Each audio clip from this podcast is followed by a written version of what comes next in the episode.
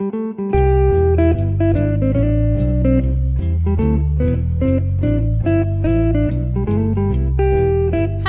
welcome to Oh No, Ross and Carrie, the show where we don't just report on fringe science, spirituality, and claims of the paranormal. No, we take part ourselves. Yep, when they make the claims, we show up so you don't have to. I'm Ross Blotcher. And I'm Carrie Poppy, and I almost forgot what the things are that we investigate as I was saying them. It's funny. There's like a certain cadence when we're doing the introduction. Whenever someone asks me to quickly summarize the podcast, I think, oh, I can just mention that phrase, but I can't do it conversationally. It's like a song. Like I have to kind of sing it like, hold on, let me play this in my head. And I'm Ross Blotcher. No, that's too far. They're like, oh, what's your podcast about? And you go, hello. Yeah, that's exactly how that works. Well, now that we've figured out what we're doing and what we talk about, we're coming back to what has become our favorite topic, which is Bob Larson and the International School of Exorcism. You'd think by this point, Bob Larson would have become aware of us making this very lengthy series about him. You would think so, but he hasn't. And that's not an invitation. Don't take it upon yourself. Yeah. We've got things going. So, just let the process play out. Yeah, no word from Bob. I can still access my student portal. Same here. Every time I log in, I wonder if it's going to disappear. Every time I call them, I wonder if they're going to give me a spirit of rejection. Yeah, but here we are. One thing I noticed this week is that with Wim Hof, I would refer to his various teachings and products as Wim Hofery. Mm-hmm. It occurred to me that in this situation, this would be Bob Larceny, which I kind of like. I like it. What is larceny? Theft? Yeah. Okay. Theft of personal property. Okay. So we've come to bring you more Bob Larceny. And, well, that's interesting because the demons are stealing the space in your hotel. Mm. They're committing a certain sort of larceny, you know? Yeah, that's right.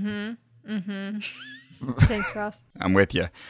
So last time we covered some weighty topics, and this time we're going to cover some also weighty topics. Yeah, more very serious stuff that Bob is dealing with, not as well as he maybe could. The body, the soul, and the spirit might not be tripartite, but this series is, at least these three courses we're going to talk about today, because they are three parts of the psychological aspects of deliverance. Yes. So if you don't want to hear more blundered psychology, this is not the episode for you, because he's going to be giving us a lot of that, and then we're going to try our best to disentangle it. And clearly, he considers this an important issue in as much as he's given over a third of the exorcist level to talking about this. So again, we're in this advanced level of his International School of Exorcism course. And yeah, most of these presentations are about psychology. And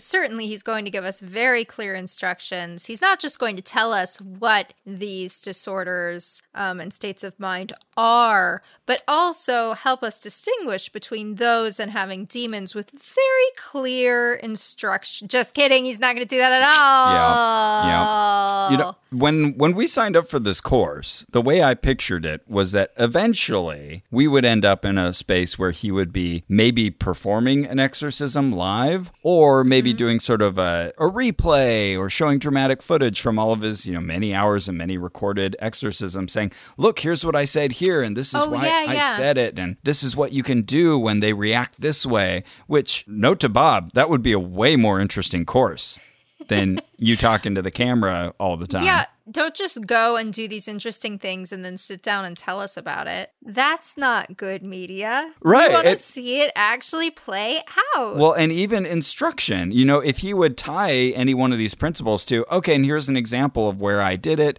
and this is why I responded this way and not that way, but here's what happens if you do respond. That would have been, I think, way more interesting. And I always thought we were going to get there. Each time I thought, oh, maybe it'll be in the warrior level. No, more just kind of you talking to the camera at your lectern with the dark red splotchy background. Okay, maybe in the exorcist level. Nope. We've gotten to the end now, and we can say it is just Bob talking to the camera. And it's all very conceptual. Yes, right. With a lot of things that are clearly important distinctions that need to be made that are just sort of left to you. Absolutely.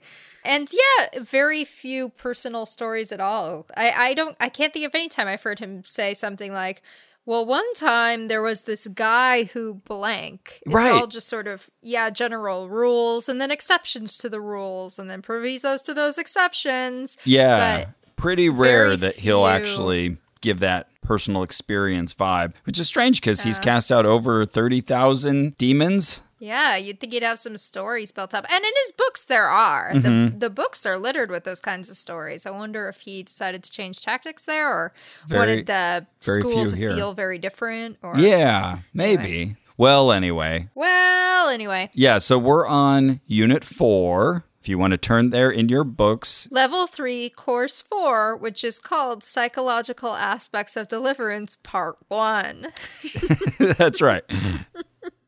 Oh, Bob. We're starting with episode 4, just like Star Wars. Oh, I understand that one. Oh, good. Hey. All right. So Star Wars. Wait, catch this. Star Wars, A New Hope. Whoa. Episode 4. Well done. You remember that from when we watched it. I'm impressed. I think I knew that already. But, but yeah, I retained that. I also remember there were people in sand. That's right. They ride single file to hide their numbers. Don't remember that at all. AKA Tusken Raiders or Sand People, which just sounds wrong. So anyways, continue. Yeah. Okay. So Bob starts off by telling us it is absolutely critical that every individual interested in becoming a minister of deliverance and exorcism have at least a cursory knowledge of the psychology of human behavior. Yeah, and he admits, and this is kind of interesting because he says exorcism is not therapy, but it's important to know about these concepts. Which I agree. Yes, we should. And I agree exorcism is not therapy, but I'm just surprised that he would admit that. Oh, interesting. I think, that might just even be a legal distinction in his mind, a little CYA, if you will. Yeah, he'll say it's inner healing, but let's not call it therapy so I can avoid potential. Yeah, I think you're exactly right. Yeah. The Board of Behavioral Health coming and knocking on my door. Mm-hmm. But he does nod to psychology. He says modern psychology has a lot to offer us. It'll help us understand how the mind works. Mm-hmm. And also, I thought this was an interesting point. Also, some of the people who come to you as an exorcist may have already had therapy. Right. And so if they say to you, I was diagnosed with such and such, say depression, you want to have a working knowledge of what they're talking about and what kind of things their therapist may have already said to them. And on this level, I'll give Bob credit at least for taking those diagnoses seriously, responding to them, not trying to counteract them. At least he pays lip service to that. Yeah, in this moment anyway. And of course, he does prefer Christian counselors. So he thinks that it's best if you find someone who, sure, they understand these secular models, but they're also holding scripture as very important to the process. Right. And yeah, it always just seems like covering your ass to me. Who knows? So yeah, he tells us don't say you're a therapist if you're not a licensed one. Good. good advice for everyone. Very good, Dr. Larson, yes. Yeah, don't pull a Dr. Jeff from Rhythmia. And he tells us to temper the expectations a little bit of the people who come to us. They might come wanting a quick fix. Mm-hmm. And like if they've suffered from a lifetime of trauma, you're not going to do some magic prayer that suddenly makes all of that go away and, now they're completely symptom-free. That's not going to happen. So you want to emphasize the long haul. This, depending on the severity of your possession, you might need a series of exorcisms because the layers of your trauma are like an onion. Sure. Like Shrek. Sure. Right. I can kind of take that two different ways. One is, okay, yeah, that's good. You don't want to promise the drive-through fix, but also, isn't it convenient when someone needs to come to you for a long time and pay money for your services? For sure. And also, I suspect you don't have a long-term fix either. Right, exactly. Yeah, and I mean, the psychologist joke is that they're always trying to get you on the hook and get you to come back for more and more sessions, but at least they have evidence-based modalities. Mm-hmm. Unless you're talking about Freudian psychotherapy, but oh goodness, we'll get to Freud. They're a whole subgroup. I enjoy hearing criticisms of Freud. It gives me a sense of Schadenfreude. Pretty good, Blotch. Have you read anything by Frederick Crews? No. Well, he is a wonderful and amusing writer who wrote a book called The Memory Wars in the 90s about the discussion about repressed memory and how that connects to Freud's legacy. Yeah. That's very good. And then he also just wrote, I'm looking up above my desk right at it, Freud, The Making of an Illusion, which is a very critical biography of Freud that just came out this last year. Oh, nice. So if you want more Schadenfreude, that's what to read. Speaking of Freud jokes, my favorite is one I heard from Richard Wiseman, though I think he said he didn't come up with it either. I don't trust Freud only because his theories aren't testicle. I think I've heard that before too, but maybe from Richard Wiseman. Good stuff. I would say Richard Wiseman is a more wise man than Freud. Well, Carrie, let's get to the Bible because that's what's important. Okay. Okay. So Bob gives us a healthy helping of Exodus 23:30, which says, I will drive them out little by little before you. Okay, what's the context of that? Right. So you think, oh, wow, okay, there you go. That's a shining example of your approach to psychology. But the rest of the verse says, until you have increased enough to take possession of the land. Oh, this isn't about psychology or driving out demons at all. Yeah. Well, I guess maybe he'd be like, the land is the hotel, and the hotel is your soul. It's like free association. These words are in the Bible. I can apply them to any situation, and it will hold true. You know, we should do that. We should take the Bible and just try to make it mean all the things we like. I think that's one of the, I don't know if it's dangers, but it's one of the pitfalls of the Christian community and sermons that I've heard my whole life is that it really teaches you to make bad analogies. Mm-hmm. I've heard so many bad analogies in church where it's like, hey, this can be compared to this. Well, sure. Yes, it can. That doesn't mean that's a valid analogy, though. So, yep. But of course, the point that he was making was the one that we've talked about is that this will be a long haul. This may be a series of exorcisms. But then he gives us James 4:7, which is actually relevant. It says, resist the devil and he will flee from you. Okay. That's something. Then again, Bob has told us that you and your will outweigh the effects of any demons. Even if you only have 1% will left, it's stronger than these demons.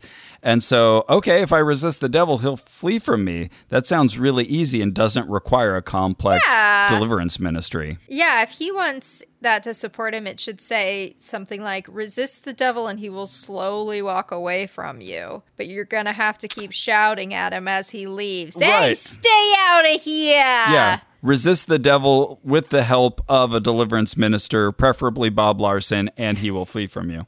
After the devil we mean, not Bob. That would be the revised verse. Right. So yeah, more CYA advice. He tells us there are some legal considerations here. Don't tell anyone not to take their psychiatric medication. Okay, good. Good, Bob. Don't question someone's therapist. Good. But most therapy lacks spiritual insight. So you do have something to offer them on top of that. Mm-hmm. Yeah, and I agree. He is covering his ass, but I'm glad he's at least doing that because we can point to many spiritual practitioners who do encourage people to throw away their medications and ignore actual qualified advice. So it's something. Mm-hmm. It's something. The bar's low, but he passed it. I won't kick him in the ass because he covered it. So he tells us that most Christian counseling is based on a therapeutic model that is borrowed from secular clinicians. And he introduces these dualities that are kind of present in contemporary psychology. Listening, not telling. Emoting, not analyzing. Exoteric, not endemic. Yeah, I like that. Sounds fancy. So coming from outside, not necessarily from inside. Observational and not generational, which is funny because he is sort of a different use of the word generational, but meaning that we're not creating information, we're observing information. So all of that sounds good. And then he kind of emphasizes from those things. Again, I think he's saying we can learn from the secular approach by having all those attitudes in how we deal with people. But he says that real restoration is done by asking the right questions, which, okay, sounds good, but we know he's going to be asking about demons and who's there.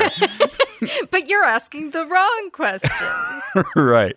But at least, you know, he's saying there is much to learn from these secular clinicians. And he says, we can embrace any wisdom because all that is wise comes from above. Okay, that's fine. Cite it to God if you want.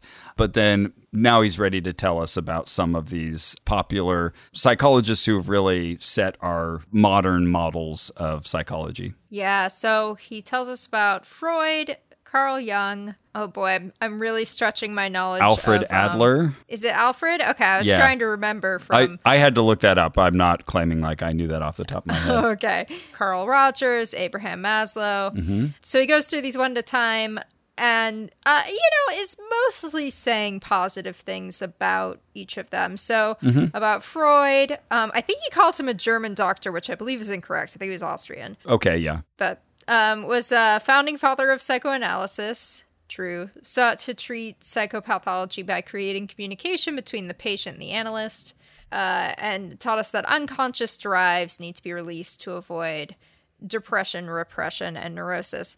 A relatively accurate view of what Freud taught. Not much review here of Freud's complete lack of care, whether his theories were scientific or whether they were reproducible or testable on any level. Yeah. Yeah, it's interesting. I would have expected Bob to take Freud to task.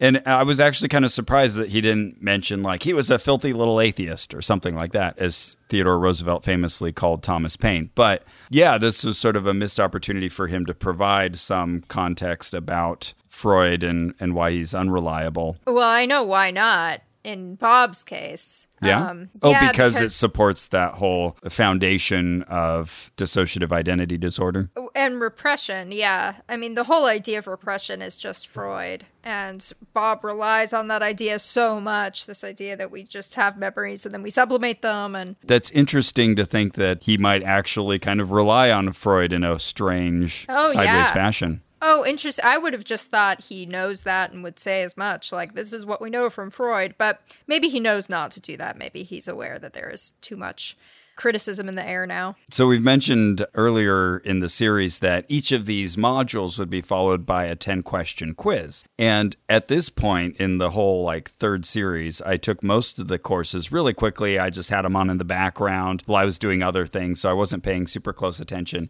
And for this one, I missed one question on the quiz. It was a challenge to Freudian psychology is basic lack of... And so I was just filling this out as Ross. And so I chose standardized research because I thought maybe absolutely accurate. Maybe Bob would say that. I'm like, hey, there's the right answer right there. And so it turns out, nope, the correct answer was moral boundaries. Oh, hell yeah. I mean, also true of Freud. Yeah, fair enough. Yeah. Real messed up life. Anyway, Freud, if you're listening, I'm sure you're great. Feel free to reach out. Okay. I'm not sure of that, and you're dead. Yeah, so, you know, he goes through all of these and tells us sort of how they contributed to the different theories around human psychology. Mm-hmm. I was interested that Adler's mentioned here, who was one of the early cognitive therapy psychologists, but no mention of Skinner. Yeah, behavioral psychology, behaviorism, yeah. That's true. Yeah, you know, Abraham Maslow, we all know him. He had that famous hierarchy of needs. Yeah, which I think is, out of all of these things, the concept that comes up most often and is the most useful, at least in my conversations. Oh, interesting. Okay. He talks about Jung and archetypes and the collective unconscious, the idea of all religions being the same and sharing underlying themes, which, of course, Bob kind of looked sideways at, like, the other religions are false. Mine is right.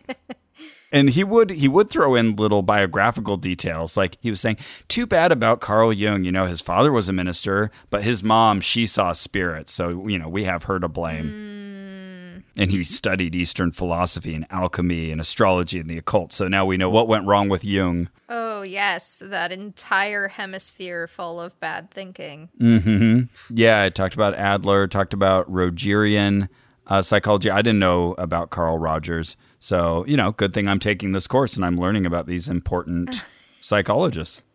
This is all you need to know.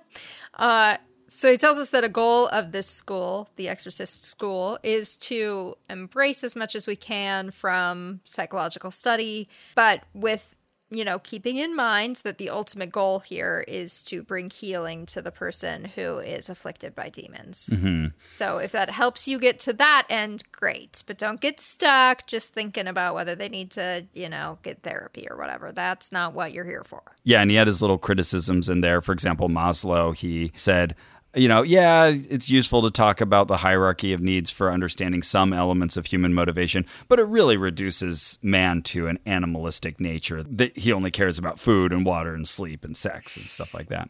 Well, sure. The triangle's not exhaustive, Bob. You're sure. Right. Well, and also got to go to the movies sometimes. And you could put self-actualization, you know, within that category. You could add a lot of your spiritual pursuits, but of course, exactly. I think Bob would consider those more foundational. Oh, touche. But yeah, he said that the approach of most psychoanalysts lacks a biblical foundation, which takes original sin into account. And that was, I think, his biggest critique of the whole category, is that they're not aware of original sin. Now, you said psychoanalysts there, not to peg you on it, but did he say psychoanalysts? I believe he specifically? Did. That's what I have in my notes. So, yeah, I think that's one of the schools that he mentioned. Right. Yeah, it's one of those giveaways where, like, when someone's talking about evolution and they just sort of offhandedly say, well, you know, there's macro versus micro evolution. Right. You go like, oh, wait a minute. You're revealing your limited understanding. Weird. Yes, exactly. You're right. I think that may have been a moment of him just sort of seeing those as synonyms. Yeah, I bet he thinks psychoanalyst is therapist instead of specific practitioner of Freud's therapy. But anyway, yeah, so that was part one of psychological aspects of deliverance. What about, do you need to go number two? Ross, I keep a calendar where I put a sticker every time I poop. Wait, what? You have a calendar like this? Or are you saying you need a calendar like this? No, I have one. Speaking of number twos. Wait, no, this is for Ella. No, it's really me. Oh, really? Yeah. Okay. Yeah. Did you poop today? I don't think so. I don't think I have. Oh, well, I was going to congratulate you, but, you know, get to it, Carrie. I appreciate that. Because, yeah, I also put down every time I have a headache. And February's been a very good poop month, but a terrible headache month. Lots of both. Are you hoping maybe to identify patterns? Yeah, with my triggers, with the migraines, and, just my poop schedule. It's so up and down. Sometimes I just need to poop regularly like everybody else, maybe once a day. And then other times I'm like, well, it's been 5 days. Is this bad? It seems bad. Oh my goodness. Yes. I think I have a demon. Okay. And it's in my colon and it's blocking it. That's funny. I remember this coming up more in conversation early in our friendship, but I haven't thought about your pooping in a long time. So thank you for the update. You're welcome.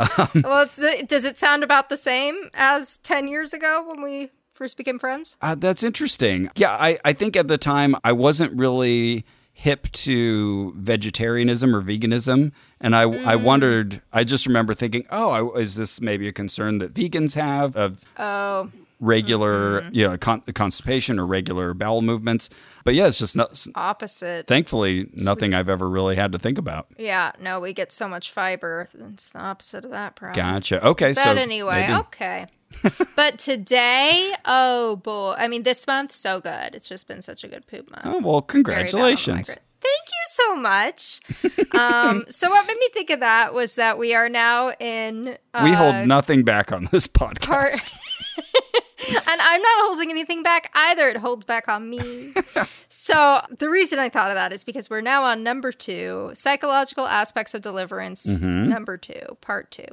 So in this course, we're going to look at the most common forms of mental health issues that we are likely to encounter when we are running our Ross and Carrie exorcism business. Yes. And he does tell us there, you know, of course, there are other psychological issues in this world, but these are the ones that are most often related to demons. Right. Yeah. He says no time to cover ADHD, autism, OCD, schizoaffective disorder. We're going to get to the ones that you're going to see most often. Yeah. Good news. Those are all demon-free. Mm-hmm. Okay. So there are some foundational principles of Bob's mental health strategy. These seem very, very basic to me, but okay. Principle number one, some of life's problems are just mental. Okay. Yeah, go. Essentially mental. Yeah, okay. Principle number two, your client's condition is mostly a spiritual problem. That feels a little bit like I'm assuming the thing I'm trying to prove. Oh, yeah. This doesn't work well as a foundational maxim. Okay. And then principle three, the individual in need is suffering from a combination of mental and demonic issues. And so it's not an either-or thing. You're going to have to combine your now perfect understanding of human psychology with your knowledge of exorcism and deliverance. Right. And Bob holds this belief that eventually all of these disciplines will become one because, of course, they're all truth.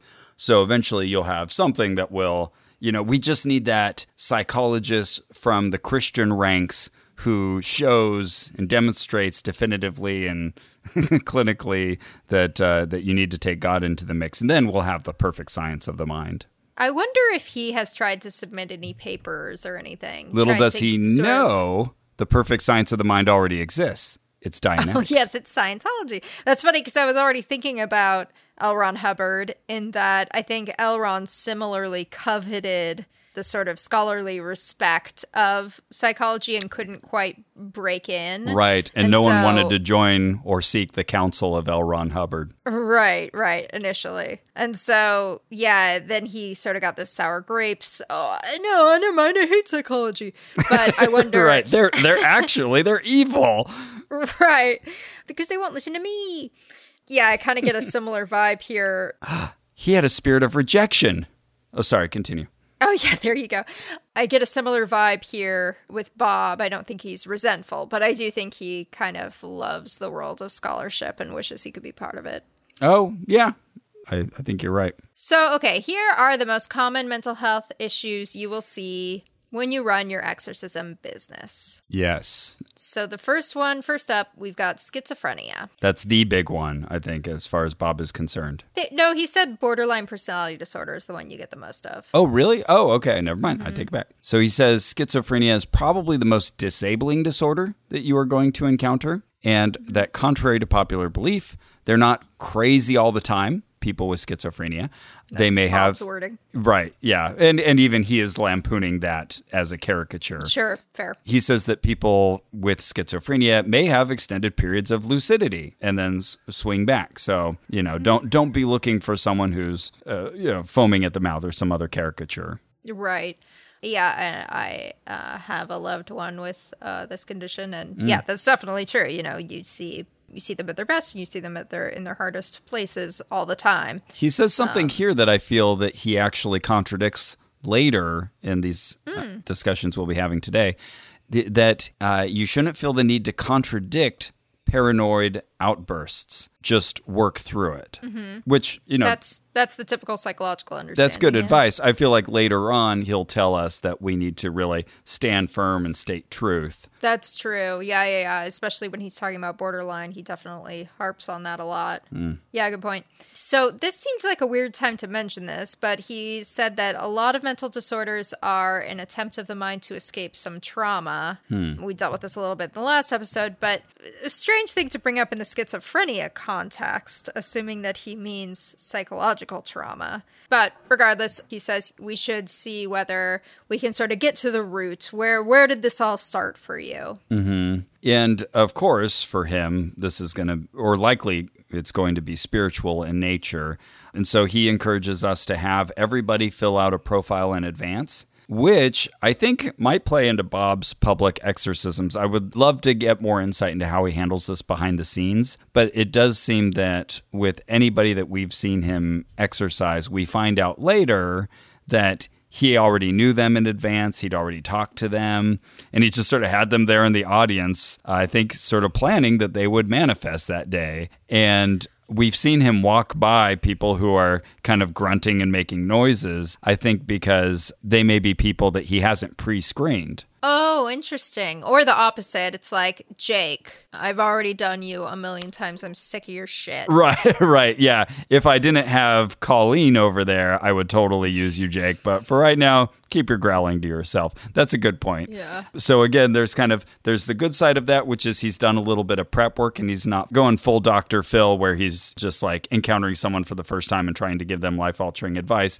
That would be the good interpretation of what Bob's doing. Then there's which is still bad. But on the other hand, then you have this sort of like shill in the audience thing where Bob is really focusing on stagecraft and making sure that he has a reliable show. Though I do think all those people are sincere, don't you? The people in the audience? Yeah, and they totally can be. I think that's compatible with this. That's a good point to make. Totally. But I think Bob, he's the P.T. Barnum here in that respect where he wants to make sure he produces results. And then it feels a little bit more like how I feel about ghost hunting shows. Where it's like, let's make sure we set up at least a bare minimum so that we have something that looks interesting on screen. Right. Gotcha. Yeah. By the way, listeners, if you can hear strange noises every once in a while in the background, it is so windy here that the doors of my apartment are banging. Now everybody knows it's windy. Yeah. Or it's demons. Yeah. They're just trying to get in from outside. So yeah, Bob wants you to fill out the survey and find out also what trauma the person has been through. And Bob seems to have no compunctions about asking people to share the most intimate details of ways that they've been abused and taken advantage of by others, because that will help him identify demons. Feels a little voyeuristic, honestly. I get that sense. Yeah, and so Bob has this one concept called the point of the pain that will come up a bunch of times. And it's this idea that there is, that basic, as Scientology would call it, that first trauma that sort of gave birth to all the other traumas.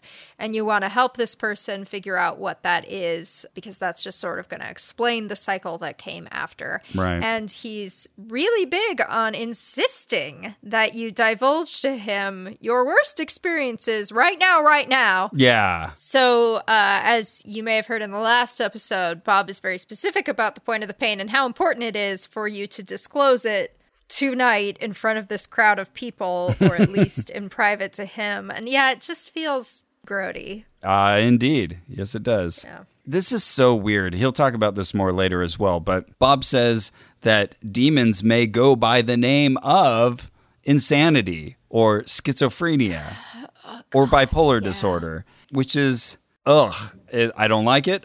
I think it's lazy. I think it's weird. And it's like a category error. Because, you have demons named Beelzebub and Quetzalcoatl and Jezebel, like actual personage names, characters. Yeah. But then he'll just take anything he can get, like rejection, abandonment, insanity. If that's what someone says to him, because that's what comes to their mind, he'll say, aha, that's the name of that demon. Yeah, that's so unhelpful. I don't like it. So much of this is him telling us we need to distinguish between these things, and then him going ahead and making the boundaries ever blurrier. Right. Well, so he tells us the symptoms of schizophrenia. They're more or less the most known ones, thinking someone's reading your mind, having hallucinations, delusions, low affect, these sorts of things.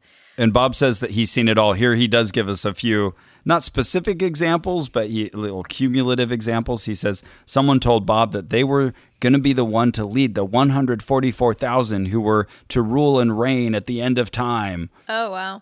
That's a biblical reference, by the way. Yeah. The 144,000. That's okay. I'll resist the temptation to sidebar on that. But he's heard from people who feel that they're being persecuted by Satanists or Freemasons, which I feel he's often very close to doing himself. Yeah, totally.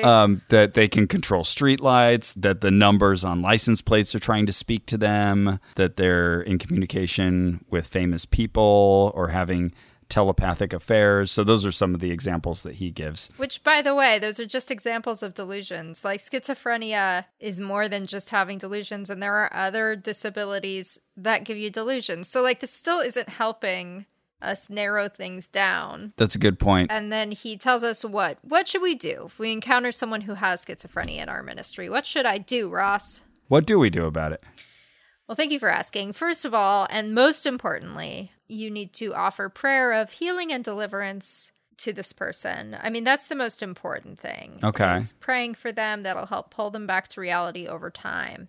Okay. Secondary to that, he mentions that stabilizing medication may help the person be more rational so that you can do your work with them. But then he says it can also make them zone out. It can make it sound kind of hard for you to work with them. So, you know, it's tough. Great. Thanks, Bob. Great. Very clear advice. Demons operate through the emotions of the soul. And so he says if they take too much medication, that can numb their feelings, and then you can't confront them and interrogate the demons. Like, how is this not discouraging meds? You told me not to discourage people from taking their meds. Yeah, that's a good point. He even mentions the exorcism of Emily Rose, which he quotes as saying, you can't medicate a demon, which that's a good line. But Bob actually like hems and maybe even haws at this. He thinks... That's kind of silly. So I don't know. There he's, I guess he would be in agreement with that statement, but he thought that was kind of silly. So he's at least, I think, paying a little bit of lip service there to the importance of medication, that it can help. Right. But I think you're right. He talks out of both sides of his mouth about this. He's very good at that. I listened to an interview with him recently where the interviewer asked him more specifically about this. You know, how do you tell the difference between a demon and someone's psychiatric illness? And Bob said, oh, it's so easy. You just ask them, do you take any medication? And if they say yes, then you ask if it helps. And if they say yes, then there you have it. Like, psychiatric. So I'm thinking like, well, A, that doesn't match the advice you're giving in your school. Right. And B, what if someone comes to you before they've seen a mental health professional? Right. Yeah. Or maybe they've tried one medication that doesn't work for them, and they should be trying another one or a third one or a fourth one. You know, that all takes time as well, Bob. Some processes take time. Remember when you said that earlier? And also, not everybody every time is properly addressed by medication. It's amazing that we have the medications that we do, but that doesn't mean we have the right medication for every situation and every person, and every problem they're experiencing. So, yeah, that's not a good metric. But you know what you should do is watch A Beautiful Mind. That will help you understand all of this a lot more. That's right. Yeah, would you agree, Carrie? Is that a very good education in schizophrenia? I've never seen A Beautiful Mind. Oh, okay. Okay, so then he tells us to try our best to figure out. Ross, can you believe it? To figure out whether this person is hearing the voices of demons or just having auditory hallucinations. Oh, sure. No problem, Bob. I'm qualified for that. I've taken your exorcism course. No problem. Does he give us examples of things said and how he determined whether they were one or the other? No. A little, but they're not helpful. Okay, so he says... usually schizophrenic voices have no interest in theology. Okay, so if they're talking about the Bible, it's probably okay? Or no, it's probably a demon? I don't know. Yeah, and what if it's person who thought they were being persecuted by Satanists? Does that count? Yeah, so he did say, except when it's a case of religious delusion. Okay! Well then, how am I supposed to differentiate at all? That didn't help me at all! And so he says one way to help is speak scripture at them. And that's the truth. So watch to see what reactions you get, because demons will freaking hate it. But be careful about confronting demons, as you might accidentally tip this person over into a psychotic state if they have psychosis. What, Bob? Wait, that's weird. This talking could not to be less clear. Talking to a person with schizophrenia about demonic possession might push them over the edge? Yeah, well, I have no idea what that would do, but yeah, it's not helpful to introduce your unreality to this person who's struggling with reality. Yeah, touche. Yeah, and then he said, at the first sign of schizophrenia, get spiritual help. Thanks, Bob. I'll call Kaiser. Yeah, and he says not to contradict a clinical diagnosis unless you have a very clear demonic manifestation and the demons tell you how they're doing this. Oh my God. Then by all means, go wild. And how would that be clear, Bob? How would I have a very clear case? You have never explained it. Okay. So he tells us there are more incidents of mental disorders today than ever before. And he actually takes a moment to say, and that's not just reporting. It's not just that there's better diagnosing. I'm like, okay. All right. So you're aware of one of my first objections. So what do you have to say to that, Bob? No, that's incorrect. It's not that. Okay. Oh, okay. He says demons are exploitative. They look for people who have mental weaknesses that they can exploit. So it makes sense that the people who suffer with these types of disorders are the ones the demons want to get at. And I'm thinking like, well, that seems awfully convenient for you. Like you told us that they're not usually involved in ADHD or just classic depression, or I forget all the list, or like, what about Tourette's? You know, like what about these other things that might have symptoms that would look to the untrained eye like a demon? How are you supposed to square those? It seems like he's just picking the ones that would be easiest to mistake for a demon and just claims that it is in fact demons. Yeah. Though he does put a number, the ratio here. He says that 1/3 of people who feel that they need an exorcism have a mental health condition in addition to a spiritual affliction. Okay. Oh, in addition. Yes. Not instead of. Okay. Only 1/3. Okay. Oh, boy, that's confusing. I'm trying to square that with other numbers I've heard from him. Right, making it sound like 80% of people who come seeking deliverance are suffering from a certain mental condition. Right. Confusing. Okay.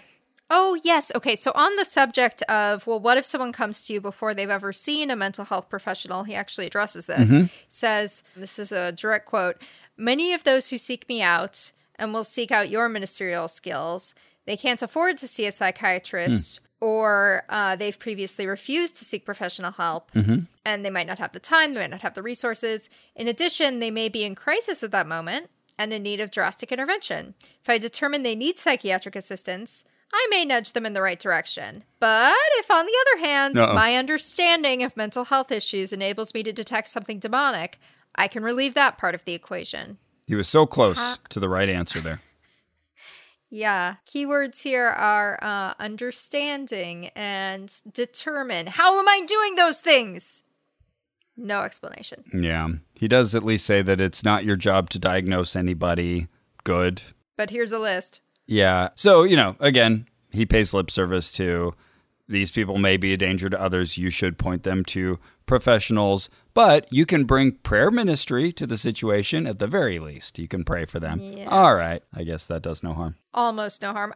One thing that I keep thinking of is just how exhausting it is to start at square one again when you're trying to fix an issue, and what a cruelty it is. I mean, we think of false hope, and of course, false hope has its own cruelties, but in addition, the idea of going to someone, them saying, yeah, I have part of the solution for you, and then realizing they didn't and having to start again at somewhere else. Just that can sort of weaken your resolve and make you feel like, I don't know, I've tried 3 or 4 things. I don't feel like going to the doctor and trying a 5th. That's a really good point. Yeah, you can never bring that same initial energy and hope to the second or the third attempt. Yeah, yeah, you're right. That really takes its tax at each attempt. I've had conversations with multiple friends where I hear them say the phrase, oh, I've tried everything about whatever concern. And then as you talk to them about it, you realize like, oh, actually the thing they haven't tried is the standard approach. Yeah. Yeah. Because I think not everyone, but I think a lot of people think of that as like, well, that's always waiting in the background. If I don't have, if nothing else works, maybe I'll try that hocus pocus, which is a backwards way of approaching things. Yeah. Yeah. All right. Level 3, course 6. Psychological Aspects of Deliverance, Part 3. Woohoo! All right, let's round out the series. Yeah? But before we do, Ross, I just want to tell you, you're one of my best fiends. Oh, well, thank you. That means a lot to me because it reminds me of one of my favorite mobile games that I play on my mobile phone. This is not a stationary phone, Carrie. It's a mobile phone. It fits in my pocket. I can take it anywhere. It follows me all over the place. This isn't exactly what I was going for with this moment, but okay. You don't look impressed, Carrie. But wait, there's more. I can play games on this mobile phone. Oh, please tell me more. You don't understand? I can, with my finger, I can touch. Look how colorful this game Best Fiends is. Yeah, it's sure getting a lot of your affection right now, yeah. Oh, I see. You were hoping for a returned sense of camaraderie and friendship? I thought you were playing along. That was the bit. Well, no. I'm more excited about this game, Carrie. And you should be, too. Fair enough. Please tell me about your mobile game. It's a lot of fun. And like I was just saying, very colorful. Okay, yes, pretty colors. Level report. I'm currently at level 1,729. That's so many levels. That's a lot of levels. And I'm not going to do the mental math that my brain is straining to do of how many hours that represents of me playing this game. But hey, wait, 1729, is that a prime number? I mean, no, because wait, why are we thinking about this? This is amazing. Stop everything. You can just Google, is 729 a prime number? And Google just goes, no. Oh, rejected. Okay. Well, we settled that one. Okay. But yeah, that's many hours of me puzzle solving, earning new characters. And right now, there's a whole Valentine's overlay. They do these seasonal overlays. So the icon has turned pink with hearts. And there's these little Valentine's bugs and a whole new set of challenges. The Valentine's Rescue that I'm working on right now. So it's very fun. You collect characters, you play these levels. There's even side levels and side quests. Oh, I just started a level. You're clearing out these grids and achieving objectives, but at the same time, you're working your brain, you're earning points, you're defeating slugs. Whoa, there's a rubber ducky in this level. That's cool. The slug is on a rubber ducky. Anyways. It's a lot of fun. I enjoy playing it, and if you find me on there, you can see my progress. And good luck catching up with me. Yeah, it must be nice that it can be your friend then. Yes, this phone means a lot to me, and this app, this game mean a lot to me. So if you want to be friends with Ross, I guess you should join that game. Okay. Carrie, I don't see you on here, so really, that's fair. I don't know what you mean to me. That's fair. I understand. With Best Fiends, there's something new today and tomorrow and every day after that. So if you never get tired of solving puzzles, good news. With Best Fiends, the fun never ends. Look, I don't know why she's not excited about this, but if you really want to be valued in my life, you can download Best Fiends for free today on the Apple App Store or Google Play. That's friends without the R. Best Fiends. Oh, that's the Carrie I know. You're my best fiend, too. Yes! Well, listen, I want to tell you about honey. Oh, honey. Yeah. Yeah. It's my best friend. It's a web plugin. Some might call it a browser extension, where you it'll tell you you're shopping. Women be shopping, so that's me. And you know how they're like on every website, it's like, hey, put in a code if you've got one, and then you're like, I don't have a code, but I don't have one. I could be getting a deal on this. Right. So Honey is like a little tiny man who gets into the browser and looks around and is like, oh, she needs a code. And then it scrubs through the rest of the internet and finds one for you if there is one. And then you get free discounts. That's great. And you do nothing. It's really a no-brainer. I've used this, and I have this just sitting in the background in my browser. And honestly, I won't think about it. I'll be on a website and about to check out, and it'll pop up for me, and it'll say, hey, I see this form field. Do you want me to check on available discounts? I'll be like, all right, do your thing. And sometimes it says, oh, you've already got the best deal. Or sometimes it says, hey, I found you $5 off on this item. And you're like, cool. It's like finding money in your jacket. Hey, look at that. It is like that. I had a 10 spot in here. I didn't even know. So listen, we all shop online. And we've all seen that promo code field just taunt us at checkout. But thanks to Honey, the free browser extension, manually searching for coupon codes, guys, that's a thing of the past. I love it too. Like, it'll even pop up and tell you, we tried this out and it worked 30 minutes ago. You know, because sometimes these things like, yeah, sure, it was a discount code a month ago and it's now defunct. It'll let you know, yeah, this one's current. Yeah, you're like, really? The code's Y2K? All right, let's try it. And it doesn't like throw you off the page or anything. Like it'll pop up and it'll do its math, but it puts you right back where you were. So that's nice too. Yeah, it really is like in the background. So listen, you can just download Honey to your computer, shop like normal, click the apply coupons button, and if Honey finds a coupon, you'll just watch those prices drop, baby. Yeah, it's literally free, and it installs in just a few seconds. Ah, so get Honey for free at joinhoney.com/oh no. That's right. You're thinking, I want Honey, but I also want Ross and Carrie to get credit for it. Mm-hmm. That's why you're going to join honey.com/oh no, OHNO. Yay.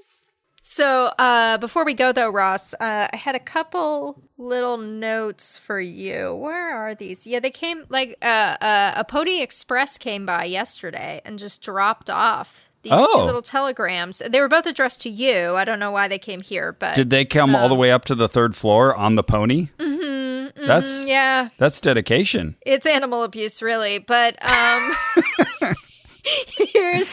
they fit in the elevator? One. Probably not. I probably had to cut off its foot or something. Anyway, I reported them to the police, but in the meantime, here's the notes. What did they say? Thank you. Mm-hmm. I appreciate you relaying those to me and also notifying the authorities. Oh, wow. Mm-hmm. It looks like these are Jumbotrons. Oh, that makes sense now. Okay. This one is from Chuck to Amy. So Amy, you should know that Chuck says, "Thanks, friend." Oh, that's it. Yeah, that's the whole message. Okay. Yeah. Great Jumbotron. $100. Yeah. Wow. Okay. Honestly, incredible. Good for Chuck. Yeah. Short, sweet, to the point. Well, and thank you, Amy, for being a friend or whatever you did for Chuck. He appreciates it. Well, if they're super short like that, you want to just hand me the other one and I'll read this one? Yeah, here's the other one. Okay, let's see. So this one is for Monique from Belmont, and it says, "Mom's spaghetti, a recipe for the one I love.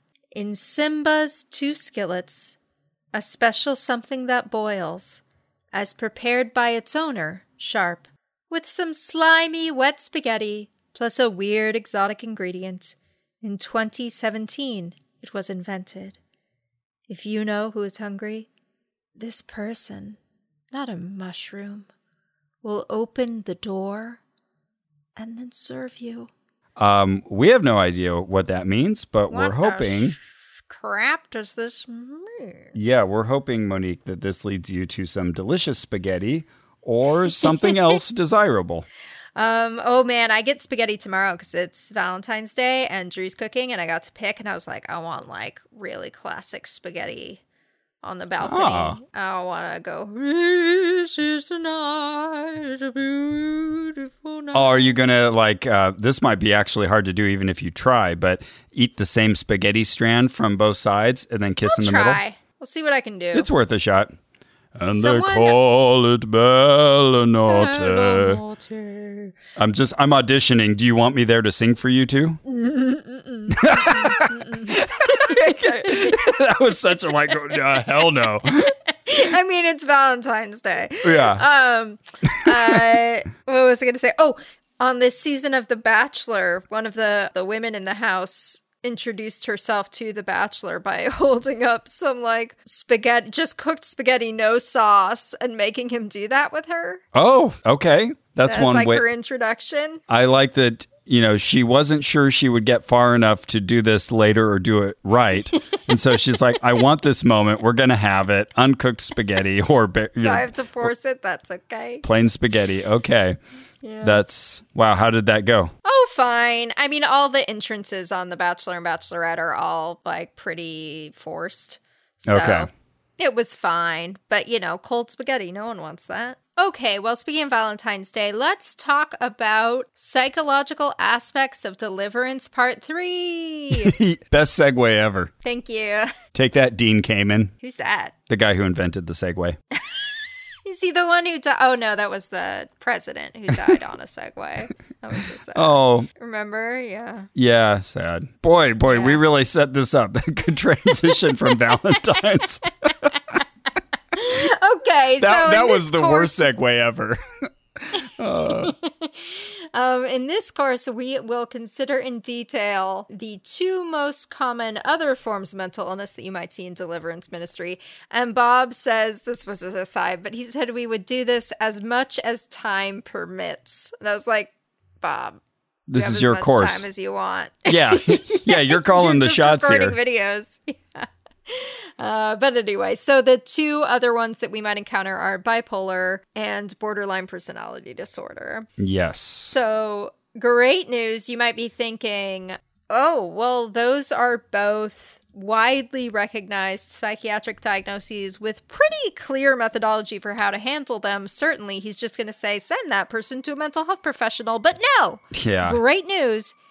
Demons do have something to do with it. I mean, just to zoom out for a second, just like people used to blame thunder and weather on the gods, I think in a similar light, many people, even Christians, look at demonic possession now and they say, oh yeah, most of what throughout history has been called demonic possession is precisely the kinds of affective disorders that we're talking about today, mm-hmm. things that can actually be dealt with by professionals. And they would say, mm-hmm. Just like we now have grounding sockets and lightning rods, we no longer need exorcists. So Bob mm-hmm. has come here to tell us, nope, actually, demonic possession is still relevant. You still need exorcism, and here's why. So Bob tells us that there's a tendency for people to assume that these conditions are demonic, which I guess is the flip side of that, where people see something and rather than thinking, this is something diagnosable, they jump to it being demonic. And so Bob again tells us that maybe it's going to be demonically influenced or exploited by demons or even initiated by them,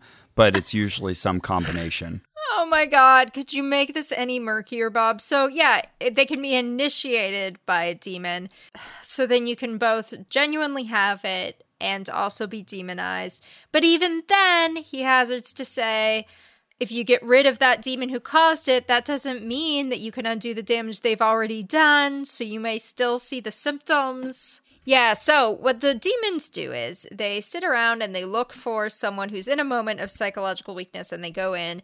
He starts out by telling us about bipolar disorder in particular mm-hmm. and says the demons will try to get the person while they are in their either manic or depressive phase because that's when they're sort of psychologically weakened. When they've swung to one side or the other. Right. Okay. Right. And just to introduce the definition here that Bob gives, he defines bipolar as constantly recurring mood swings, episodes of mania, happiness, joy, even an ecstatic state or extreme efficiency or what have you, and depression on the other side. Did he say constantly? He said constantly recurring mood swings, yeah. Oh, interesting. Yeah, that doesn't seem totally accurate, but okay. Fair enough. So mania, as I'm sure a lot of our listeners know, that's when you have sort of euphoria and suddenly feel really motivated and can't sleep and have racing minds and maybe do a lot of risk-taking behavior, spending a lot of money, having a lot of sex if you normally wouldn't, taking a lot of drugs. And he throws this in there. He says they can be aggressive or dangerous in that manic phase.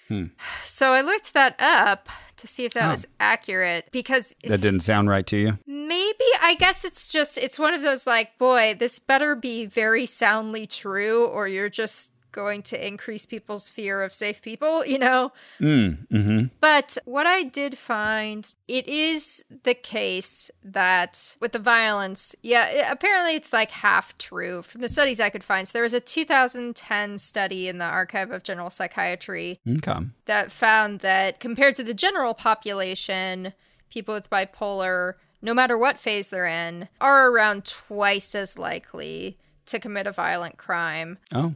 But A, your average person is very unlikely to commit a violent crime, so a factor of two doesn't turn out to be that high. You're talking about fractional differences in something that's already a fraction of the population. Right. And then on top of that, from another study, it seemed that almost 100% of those violent crimes committed by people with bipolar were people who were not medicated and were self-medicating with drugs or alcohol. Oh, wow. Okay. So it's that sort of like deadly combination. That changes the picture a bit. Combination of the bipolar and the self-medication. Yeah.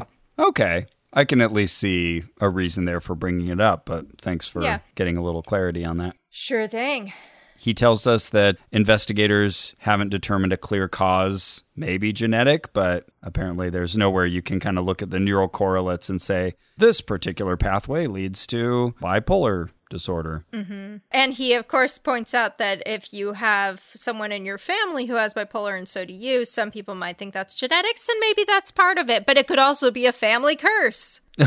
Right. Great. I was expecting him to finish that sentence with, but it could also be environmental causes. But nope. we got to get in generational curses there. He also mentions that opposed to schizophrenia, which develops later in adolescence or early adulthood, this can be a lifelong battle. Yes. Yeah, so, okay. What do you do with bipolar disorder? For a second, he seemed to sort of err away from exorcism here. You know, seems to be saying, oh, you know, it's a hard condition to attack with ministry and, you know, you got to really be careful.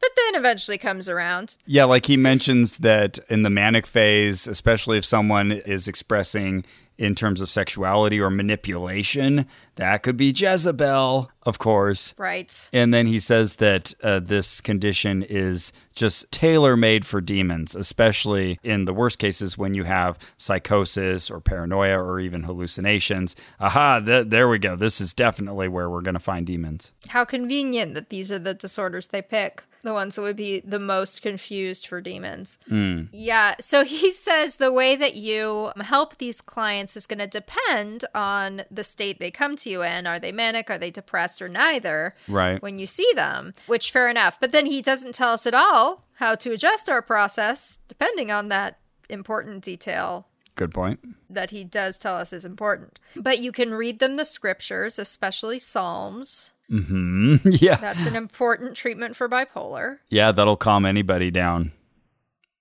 Reading Psalms. He says, yes, if other family members also suffer the same condition, that might indicate a curse is present. Keep that in mind.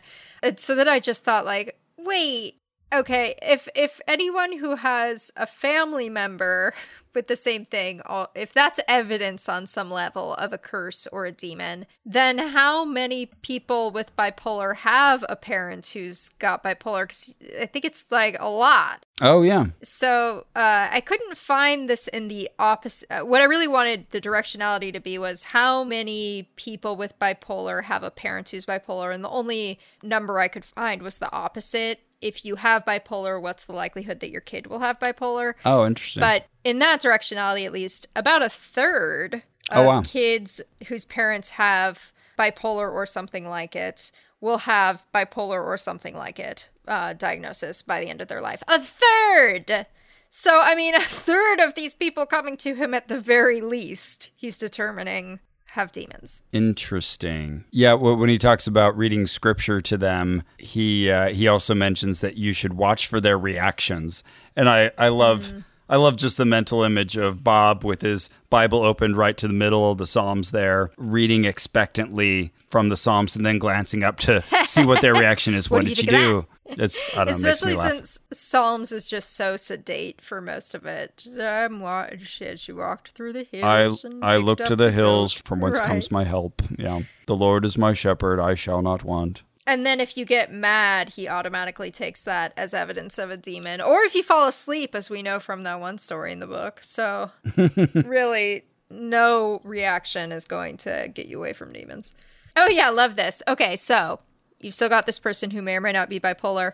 He says, lead the person in some basic curse breaking to remove the effect of their generational issue.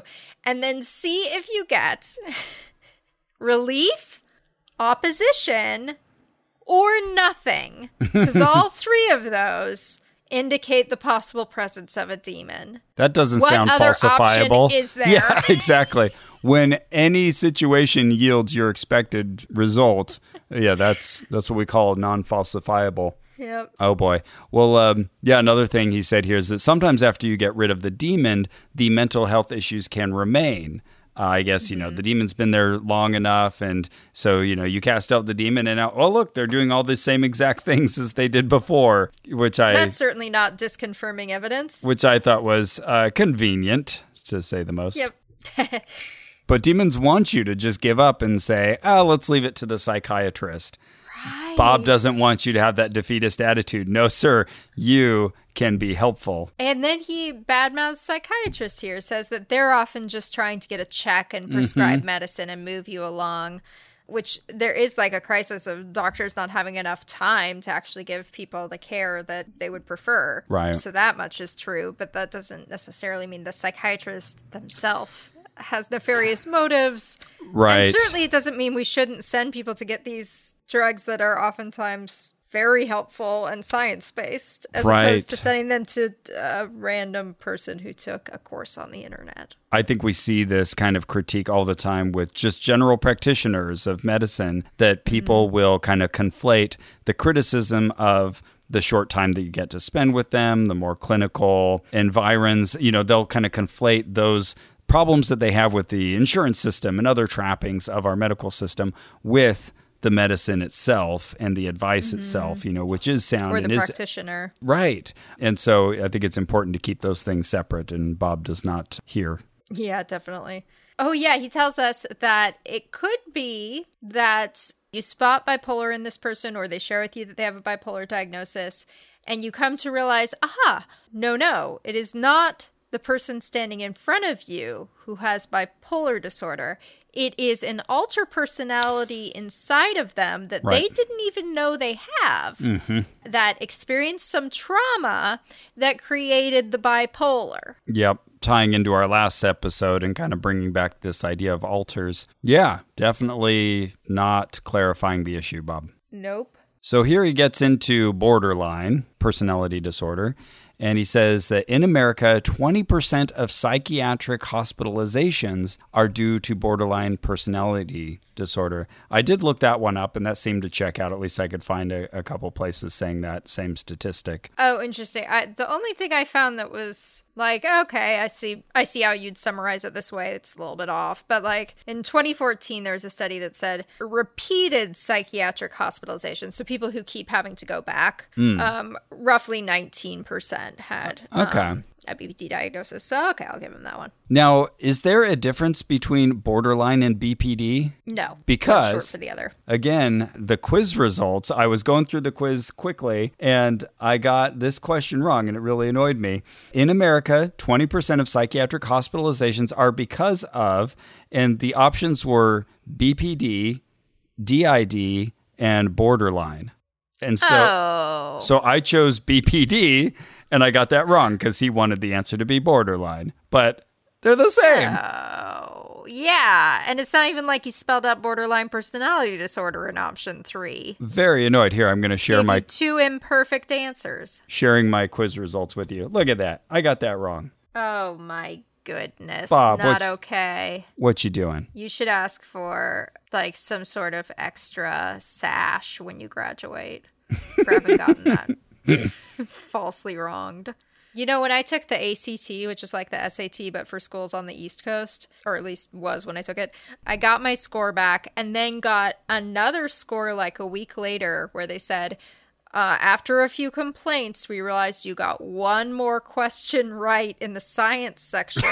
I was not one of the complaints. Oh, okay. All right. Yeah, just like other people had complained and they had gone through and like decided, oh, there's a second right answer to this one. We've adjusted the curve. Yeah. Oh, it brought my whole score, the total score up by like quite a bit. Wow. And so I had this amazing ACT score as a result. So thank you, complainers, wherever you are. Yeah, you benefited from the class action. Yeah, exactly. Anyway, this is like that. I don't know how I got there. So Bob describes BPD as involving erratic moods, deprecating self-image, manipulative behavior. All of those things can cause instability in family dynamics. He says that a borderline person doesn't have the ability to emotionally regulate themselves and that they're on the borderline, hence the name of between kind of reality and psychosis. That's how he summarized it. Yeah. Yeah. He's using like very totalist language here. People with borderline, struggle with their emotions and containing them and self-soothing and things like that. But he makes it sound like they're just totally incapable, which... Oh, good point. I think is a little irresponsible of him. Yeah. And also those are skills that you can grow. Like some people just sort of come to them a little more naturally, and then other people need help like learning those skills. I never like when people talk about personality disorders in this very sort of black and white, like, that person over there has borderline. It's like, okay, like so that person needs help in a very specific way that they can get, Yeah. I don't know. This had that tinge of like, permanently flawed kind of rhetoric. You've said this in the past in a way that was really insightful to me, that, our bodies can have problems in any which area. Bodies are difficult and complicated, and, you can have problems with your elbows or your heart or your lungs or whatever, and nobody really bats an eye. But as soon as, you have a problem with your brain, which is just another part of your body, people really, really stigmatize that rather than just treating it as like, oh, it's my brain. My brain's doing something weird. And, let me get some help with that. Yeah, totally. So I like that way of thinking about it. It's not, like you say, it's not a ding on you as a person. It's not the be all end all of who you are. Right, right. Or a thing to give up on because you have it, like you break a leg, you go and you get help and hopefully the leg gets better. You have borderline. All right. Right. Like, that's something you're going to struggle with, but there are good treatments. And there's nothing wrong with getting help. In fact, there's something really good about getting help. Yeah. Very responsible. That's a good way to love others, is to take care of yourself. Yeah. Anyway, what should you do if... someone has borderline personality disorder? Now, I would think that you would turn them to the single most effective behavior therapy I think we have for borderline personality disorder, which is dialectical behavioral therapy. Okay. Incredibly high success rate, very good at teaching people how to regulate their emotions. That seems like the right thing to do. I don't remember Bob saying that. What did Bob say we should do? Yeah, it wasn't that. What did he say we should do? He implicates Jezebel here. Yeah, what does he say to do about it? Well, I'll give you a hint. There's a certain book you should read. Is it the Bible? It's the Bible. Oh, of course. Truth and the Word of God are the best remedy for borderline personality disorder. Okay. Another thing you can do is get the person to make confessional statements to you. Tell you all the sinful things they've done while in the throes of not being able to control their emotions. Did they have trouble with inhibiting purchases or taking drugs or having sex they wouldn't ordinarily want to have? This is what Bob's in it for. Bob, he wants you to tell him all these stories. Yeah. Yep. It's like the old caricature of the priest who sits in confession and just like wants everybody to tell them his sex stories. Right. Because like I'm not allowed to, so I want to live vicariously through your vices. Right. Vicariously. Hey. Yeah, and he says that, maybe you need to explore the possibility of childhood abandonment. Maybe have them relive or replay the scenarios for you. Fun. He does recommend getting people to a pastor so that they have someone that they're accountable to. Not that that's not very nice, it is, but like not the first person I'd think of that would be helpful in this situation. Right, someone whose training is not at all relevant, unless they just happen to have some additional training to being a pastor. Right. Yeah, he even mentioned that he has met a demon whose particular assignment was to affect BPD. And I just thought, how did that conversation go down? Yeah, what's his name? Well, it's probably Borderline. Oh, so maybe that's why you got that question wrong. Maybe Borderline was the name of the demon. Ah, whatever, Bob. Whatever.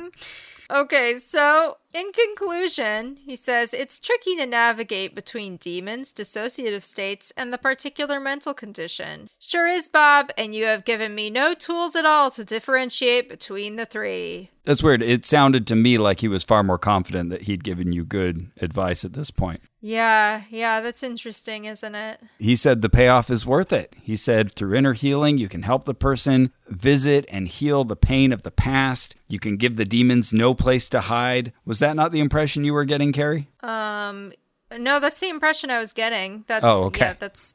I think that's how, what he believes. Oh, you're just giving us the Carrie take on this. I see. I see. He gives us a 5-point list of things to emphasize when dealing with mental health issues. Okay. Okay. Oh, great. Oh, 5 strong tips. This is going to be very clear. Got it. Okay, I'm ready. 1, hold the client accountable to the truth, the word of God, scripture, what God says, hold not what they feel. Yeah. Okay. To the truth. Not sure what that means, but okay. Number 2, before you have time to think about what that means. Number 2. Okay. Insist that the client submit to your perception of reality, not theirs. Well, that seems too muscly. Yeah. Oh, this one sounded like super, I don't even know what to call this. High control. Yeah. Yeah. This is bad. Like, he says that you need to get them to agree in the session that they are going to be subordinate to your understanding of reality. And then if you disagree, that they're going to agree that you're right and they're wrong. Yeah. Carrie's scrunching up her face. I don't like it. I don't like it. I don't like it. Yeah. And it's like this demon guy who believes in demons. I mean, that's not good. But that's number 2. Okay. Number 3, the support of family members is important for follow through with healing and deliverance. Okay. So far, that sounds like the best. Support a family. Yeah. Good. Number 4. Except they are taking you to Bob Larson. Right. Yeah, or maybe you found him on your own. But number 4, consistency in Bible reading and other spiritual disciplines. Got to read those Psalms. Fine. He was saying, and you can listen to it on audio, or you could read it to them. They should be going to church. All right. Number 5, continue any crucial therapy or medication that may help stabilize their thought patterns. Okay, good. So I can, sure. I can get behind numbers 3 and 5. Yeah. Again, could be a lot more specific. 2 out of 5 ain't bad. But yeah, at least he's not telling his students to tell their clients all those therapies are nonsense or something like that, which I could definitely see Bob doing. So. Mm-hmm. Yeah, a few points for that. But he tells us, this is just the culture we live in. You're going to encounter these issues, and demonic activity is going to increase because we live in the end times. We're seeing the moral decline of society. Yeah. That's Bob's worldview. Yeah, and we're going to see more and more of these mental illnesses as well, which will, again, just be sort of a sign of the times. So more demons, more mental illness. Yeah, and the mental illness can provide cover for the demons. So, you got to get in there and smoke them out, Bob says. And good luck doing so, because we've given you no tools. One thing that he says that sounds superficially responsible is he says, get the cooperation of the person. That is critical. Okay, sounds good. I wish they were cooperating with someone who knew what they were talking about. Sure. And I mean, what's the opposite of this? Like, force someone into an exorcism? Yeah, don't do that. Well, geez, like when you're telling them to subordinate their sense of reality to your sense of reality. Oh my goodness. Bob reminds me of a theater professor I had in college who just keeps talking. He's just got so many thoughts and he doesn't notice how point A contradicts point K, but he was just sort of thinking out loud and didn't realize he was actually sort of disproving himself because he never really put a fine point on point A before he thought of point B and realized, oh, that sounds pretty smart. Maybe I'll say that too. But now that I'm thinking about it, there's point D, and eventually we got to talk about point M. And, you never actually get something specific, don't you think? That sounds maddening. I feel like... Yeah, I would say that Bob has more structure to his presentation than that. Mm-hmm. Well, that's true. But certainly the internal consistency alarm bells are ringing with Bob. Yeah. Despite, him, I think he thinks he's paying a lot of attention to those inconsistencies, and sometimes he'll resolve them. But you and I are pretty good at sniffing out the others. Yeah, we can smoke them out. Well... thank you for walking through with us these 3 courses within the 3rd level. And next time, we'll actually be able to finish up the exorcist level of the International School of Exorcism. Yay! That'll have 4 courses in it. Ooh, 4-course meal. Exciting. Yeah. And to anybody who, I'm sure plenty of our listeners deal with varying issues of mental health or have people in your lives that are, and you already know this, but of course, we here at Ono, Ross, and Carrie advocate for getting professional help and using medications and working with your professional therapist to find the right medications for you. And oftentimes that's a process of discovery. It takes a while. One thing that we occasionally hear from people is, how do I find a therapist who I know is using evidence-based techniques, which is kind of tricky. The best advice I've ever read was to call your local university and talk to someone in the psychology department and say, who do you know around my area who does, I just want to do some cognitive behavioral therapy if you're dealing with like anxiety or depression, for example. Yeah. And see who they would recommend. I think that's so smart. I like that. Well, that's it for our show. Our theme music is by Brian Keith Dalton. Our administrative manager is Ian Kramer. You can support this and all our investigations. Send us off to do more weird schools at MaximumFun.org/join. Oh, yes, please do. And thank you. We really appreciate everybody who makes this show possible. So thank you for supporting us. It really makes this show possible. Like, really. Except you, Dale. Dale, come on. Get on it. Yeah, Dale. Freeloader. There's some Dale out there who's like, I subscribe. How dare you?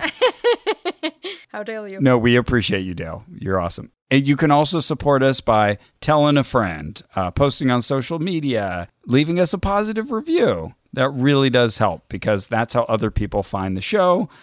They see like, oh, this is highly reviewed and rated. People seem to like this. I'm going to listen to Ono, Ross, and Carrie. Yeah, you know how the internet works. Oh, and you can follow us on social media, by the way. We have Twitter. Ooh, Twitter. Our account is Ono Podcast. And we have Facebook, facebook.com/onrocco and RAC. Yeah, I finally finished reading Mindfuck about the Cambridge Analytica scandal. Oh, man. Compelling, right? Oh. Yep. Yeah, it's really bad. Maybe Bob's right about the world. Bad. Maybe it's all falling apart. This is also today, as we're recording this, this is the day that Trump just got acquitted a second time in his second impeachment. Very neat. Very neat. Very good. Gah. What a horrible note to end on. And remember, a lady named Lisa in Florida asks a rather complicated question. I have known individuals with schizophrenia and bipolar disorder. How can one be reasonably certain whether visual and or auditory hallucinations are the result of mental illness or demonic possession? Lisa, let me come back at that question by raising some additional questions that I think will be helpful for you to have an understanding of this matter. And let me please point out, our International School of Exorcism, in the furthest advanced level, has several courses dealing with all the forms of mental illness and distinguishing between them and demonic activity. So here are my questions. Does this individual process other kinds of information, apart from these hallucinations, in a rational and a cogent way, so that you can logically communicate with them outside of these other states? Are the communications that come from the voices or the hallucinations of a religious nature? Is there a destructive or evil intent to what they are saying? Does this individual obsess about spiritual issues in relationship to what they are seeing or hearing in these states? Or is the information basically random? Does this person have bloodline connections to ancestors who were involved in the occult that would give a hint something demonic is going on? Has the individual been neurologically tested? Have hormonal studies been done? Have any blood tests been taken to determine whether or not something else is happening here from a medical standpoint? When the voices come forth, is it in a kind of manifestation? Does the information or the communication appear to be demonic and completely separate from what you know the identity of that person to be? I hope these questions will help you to understand the difference between something which is demonic and that which isn't demonic. Once again, I refer you to our International School of Exorcism, which is the most complete source of information available on information of this kind. By taking a look at those questions and the answers, I think you'll be able to have some guidelines as to determining whether or not this individual is under demonic control all the time or some of the time or periodically, or whether the issue is primarily one of mental health.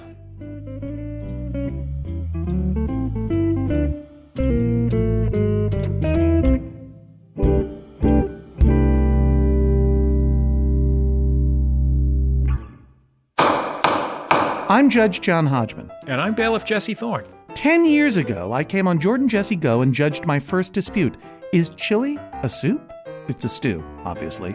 The judge has dispensed a decade of justice. He's the one person wise enough to answer the really important questions, like, should you hire a mime to perform at your own funeral? After they cry, I want them to laugh.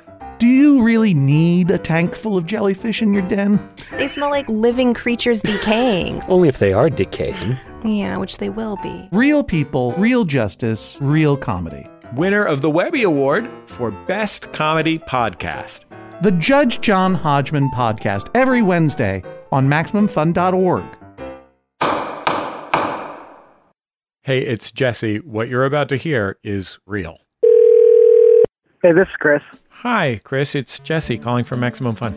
Hey, Jesse. I heard that you got into a car accident. Yeah, I was listening to Stop Podcasting Yourself, and I just laughed so hard that I slammed into a construction barrier. Do you remember what it was that was so funny? I will never forget, I'm sure. They started talking about Vegas and the, you know, if it happens here, it stays here, and that slogan. And then Graham was talking about, oh, you know, wasn't there some other slogan for another commercial? Oh, it was like a commercial for food, and it said, like, whatever's in there stays in there. I can't remember what it was, clams or something. Clam? Just so ridiculous. And man, I got lightheaded. I was laughing so hard. Next thing I know, smash.